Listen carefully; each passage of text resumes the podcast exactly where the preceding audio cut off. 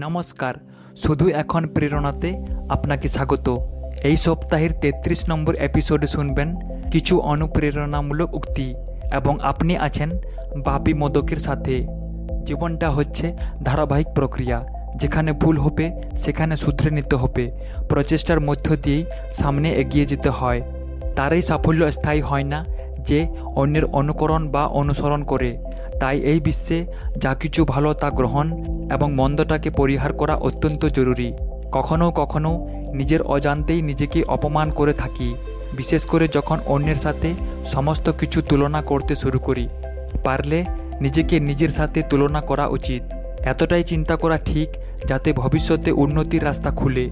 কিন্তু যদি নিজের জীবন নিয়েই না ভাবা হয়, তবে কোনো রাস্তায় নজরে পড়বে না।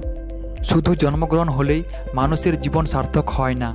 সার্থক সেদিন হবে যেদিন নিজের উদ্দেশ্য খুঁজে পাওয়া যাবে আর যেদিন সেই উদ্দেশ্য পূরণ হবে।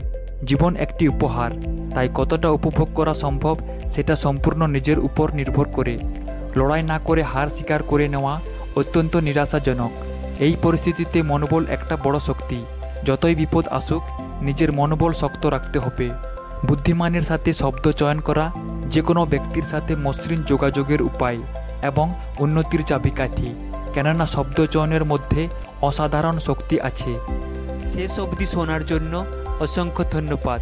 আবার দেখা হবে আগামী সপ্তাহে। ততক্ষণ কনফিডেন্ট থাকুন মোটিভেটেড থাকুন।